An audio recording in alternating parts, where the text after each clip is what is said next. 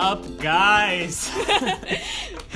Welcome to the Strandcast. My name is Noah. I'm Jasmine. And I'm Jen. In this episode, we are going to be interviewing and hearing readings from three of our writers for the PLAY magazine, which is coming out soon. March 30th, but this is probably going to come out after that. And this is our second annual magazine episode. We are interviewing the authors of our beautiful newspaper, The Strands Magazine. We have three readers for this episode. I will be interviewing Erica, who is reading her piece called Player 2 Push Start. And I'll be interviewing Julia De Silva. And me, Noah, I am going to be introducing Miranda Carroll's wonderful piece called It's One Thing to Follow Raccoons on Instagram and Another to Follow Them in Real Life. We're just going to leave them to it and hope you enjoy. Yeah, enjoy.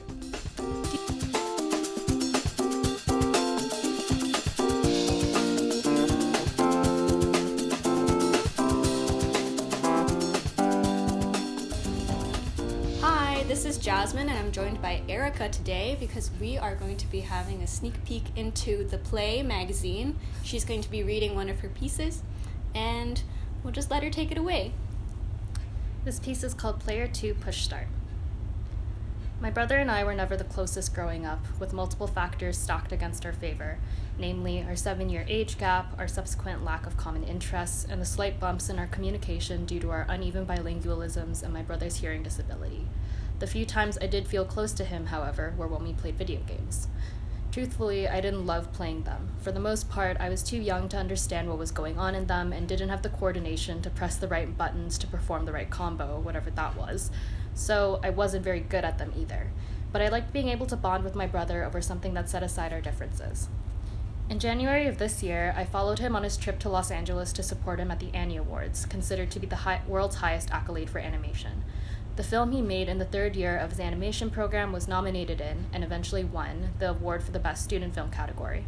On our way back to Toronto, I watched as my brother browsed through the animation category of the in-flight film selection and began to watch before realizing that it did not have closed captioning. Although to me, the lack of captions is an inconvenience because they assure me that I haven't missed anything important, I realized that to my brother, they're an assurance that he hasn't missed anything at all. Because most in-flight media require the use of earphones, which my brother cannot use, he could not watch one of the animated films that was just honored at the same ceremony his own film was. He told me that he finds video games to be a more accessible form of media because most of them provide subtitles by default. They allow him to engage in the story without getting caught up in trying to make sure he's understanding everything. And watching television and film with closed captioning was more difficult before streaming services were available. My brother didn't express much interest in watching movies at all. Playing games with rich storylines like The Last of Us, Catherine, and Telltale's The Walking Dead series made him develop an interest in visually driven stories. When we played video games together as kids, I'm sure I wasn't the most helpful teammate or challenging opponent, but my brother still had the courtesy to plug in a second controller for me. He made an exception for one mission in Call of Duty in which I was being so obstructive that he opted to operate both controllers at once. He did so successfully. Throughout our childhoods, we went through the consoles of a PlayStation 2, a Nintendo DS Lite with a broken hinge, an Xbox 360, a PSP, a PlayStation 3, and a Nintendo 3DS. All of them now collect dust in the cabinet of my brother's former room in our family home, along with all of the games we grew up playing. Some of my earliest and fondest memories of elementary school can be triggered by the theme songs to Sonic Heroes, Dragon Ball Z, Budokai Tenkaichi 2, and Metal Slug. Besides first-person shooters and fighting games, my brother and I were also avid fans of some games exclusive to the Nintendo DS. However, having only one DS, only one of us could play at a time. There were instances where I tried to get through entire chapters of games while my brother slept, and I took caution not to accidentally overwrite his save file lest I incur his wrath. Considering my brother has 7 whole years and a head of height on me, he used to be the scariest person in the world. Still, playing these games meant we had something to talk about. Despite the similarity in our upbringings, I often felt a disconnect to my only sibling because our experiences were still so different. We never went to the same schools, we were never in the same phases of life at the same time, and we hardly had any overlapping interests. In retrospect, I think one of the reasons my brother was able to enjoy video games so much was because of these games' commitment to providing closed captioning. He's congenitally deaf and has been wearing a cochlear implant on his right ear for about 15 years, before which he used less serviceable hearing aids. Bilateral cochlear implant is currently under review for public funding after Health Quality Ontario's 2018 report and recommendation. Because of this, my brother is someone who greatly benefits from closed captioning, although he has more often had to get by without accommodation. Before all of this, though, when my brother and I were kids with no ideas of where we would end up as adults, I still valued what video games meant to my relationship with my brother. Even if we didn't speak much while we played games or while I watched him play from the opposite side of the couch, it was still something for the both of us to do together. On our frequent long road trips with our parents, after the battery of my iPod Nano waned on me in the eighth hour after countless rounds of breakout and parachute, I would glance over to my brother with our Nintendo DS in his hands, his index finger resting just behind the top screen to support the broken hinge. When he realized that I was trying to get a look at the device to follow along with the story of the Ace Attorney game he was playing, he shifted in his seat to let me see better. There you go. How does it feel to read that out all at once? Yeah, I mean, like that recent trip to Los Angeles with my brother made me kind of evaluate like our relationship because, yeah, we haven't really talked. Like, I think maybe our conversations over the years have not, in terms of sheer minutes, probably not very long. Like, I feel like he's my sibling, but we're so different in terms of like where we are in our lives. But now it's funny because he's 7 years older than me, but he's actually graduating and getting his bachelor's in June. Oh, wow. So we kind of closed the gap in terms of schooling. That's true. Yeah. Mm-hmm. I like that you had all these constellation points that you joined together, because I think that throughout your life, you just have these moments or, you know, like images, and you don't realize how they're connected and like how they could be drawn under this theme, because there's the theme of the cochlear implants, there's like subtitles, then there's the video games themselves, and I think that's something that only you could like bring together in such a unique way for Play, because when I think about Play, I'm just so caught up in the idea of like the music of Play that like for me it ended up going a completely different direction, but I love the way that you took that and interpreted it. Thank you. But I think just because of the poster that was used for the promoting the pitches, it made me think of video games. Mm-hmm. And I haven't really been playing them myself since my brother moved out. Mm-hmm. Like, I keep up with new iterations of Ace Attorney because I have such a fun, like, soft spot for it. But I was just thinking about what did my brother and I have in common growing up, and I think more often than not, we were trying to accommodate each other in terms of trying to find a shared interest. That's beautiful. Me more on this side, I think. Because, like, I think there was somewhat of a feeling where I was like, I want to connect with my brother. Yeah, and maybe sometime down the line you will have another video game that you might enjoy. Yeah. Perhaps not, if not in the same room together, you could talk about it another time.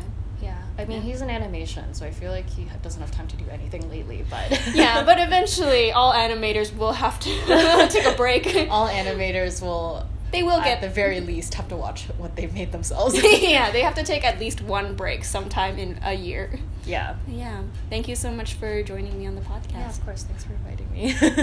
Okay.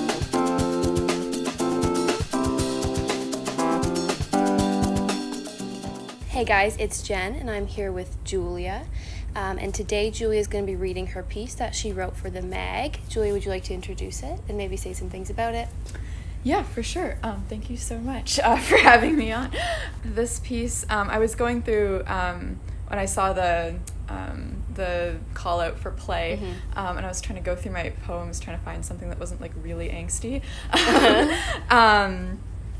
And I came across this one, which I wrote earlier in the fall. It was kind of this time when I was like thinking a lot about what all these kind of moments that we have constantly as we go about our lives, that you might choose to read as like moments of desire or potential love, or all of these like deeply meaningful things, but that you kind of like brush off or laugh off. And what if like in Play you kind of took all of them seriously all at once for a moment, and kind of mashed them all into this like one kind of like nebulous blob. So that's like the genesis of this poem. Awesome. So it's called Love Letters to Girls I've Smiled At Vaguely, Thinking It Might Be True Love. Very fun. Did you want me to read it? Yes, of course, okay. Cool. I thought I saw you when I stepped to the counter the third morning in a row, and you waved my hand ready to pay away as you slid the faded blue mug towards me. It's fine. You caught my eye between the swish of your ponytail and the glint of gold at the rim of your glasses. It's fine. I caught on the second time, but it wasn't. Because you were waiting in the bakery across the street, I thought I saw. Hair chopped short, uneven, as the flustered words I offered for a cream-filled cookie, melting as I left like the "it's fine" I crammed into my backpack with the crumpled bag. I thought I saw you on the streetcar later. Combat boots on the seat in front of you so that that checker of streetcar board was all yours. I was bubbled small into my seat. And I thought we caught each other in the windows, looking out to flicker in. Was it your Dixie Chicks t-shirt that flipped my playlist to Cowboy Take Me Away? When did the air become so full, so charged, that graphics can make music and let us off at the same stop but heave us apart into the night? It's fine, I thought, because this weekend we have arranged to meet at that same cafe and I will trade my coffee for iced tea. You will fill me like an almond croissant, and then you will wash me from your hands. I will think, for one shy slumber party's worth of cider, that I am past smiling at you at poetry readings, then turning back to my notebook, ignoring the flicker. For one morning of helping you name your cactus, I will think I am past reading into your hope to see you back soon, like it's the fantasy book you sold me.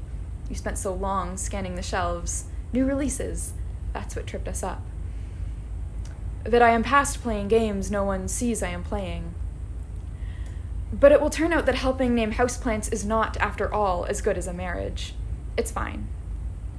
If you're reading this, and we've exchanged brief smiles, someday, it will be the smile you pour like bottomless coffee into my over-caffeinated heart when you come downstairs and I say, honey, I've baked bread, and you say, honey, it's 6 a.m. But the flicker of your smile lights the oven and the coffee pot, and the electric air stops flickering, holds warm as the summer streetcar that rolls me into your life. I think. I see.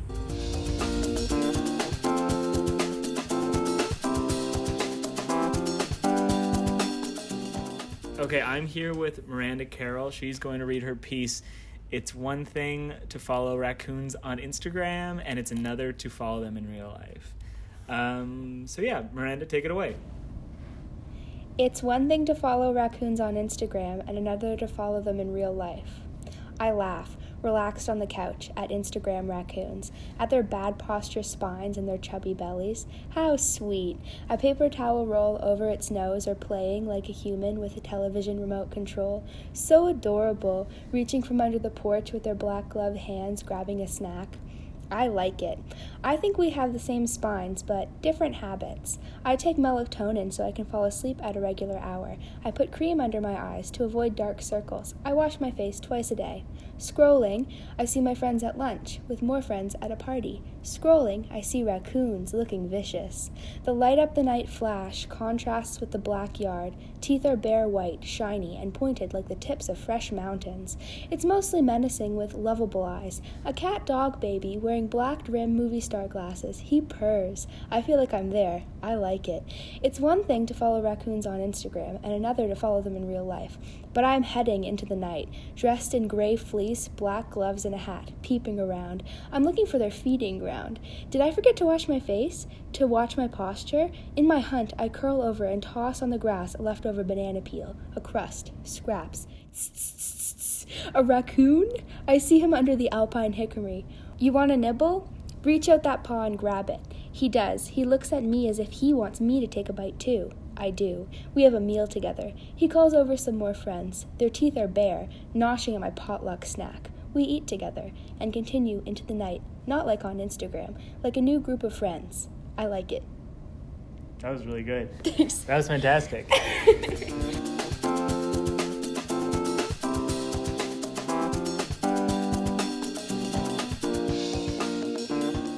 Thanks so much for listening. yeah, thanks for listening to our magazine pod. Thank you to all the contributors who read and also those who didn't for donating their time and creativity to make this great magazine. If you're interested in grabbing a copy of the mag, you can grab one at the Strand office. And yeah, thanks again to our contributors, and thank you for listening.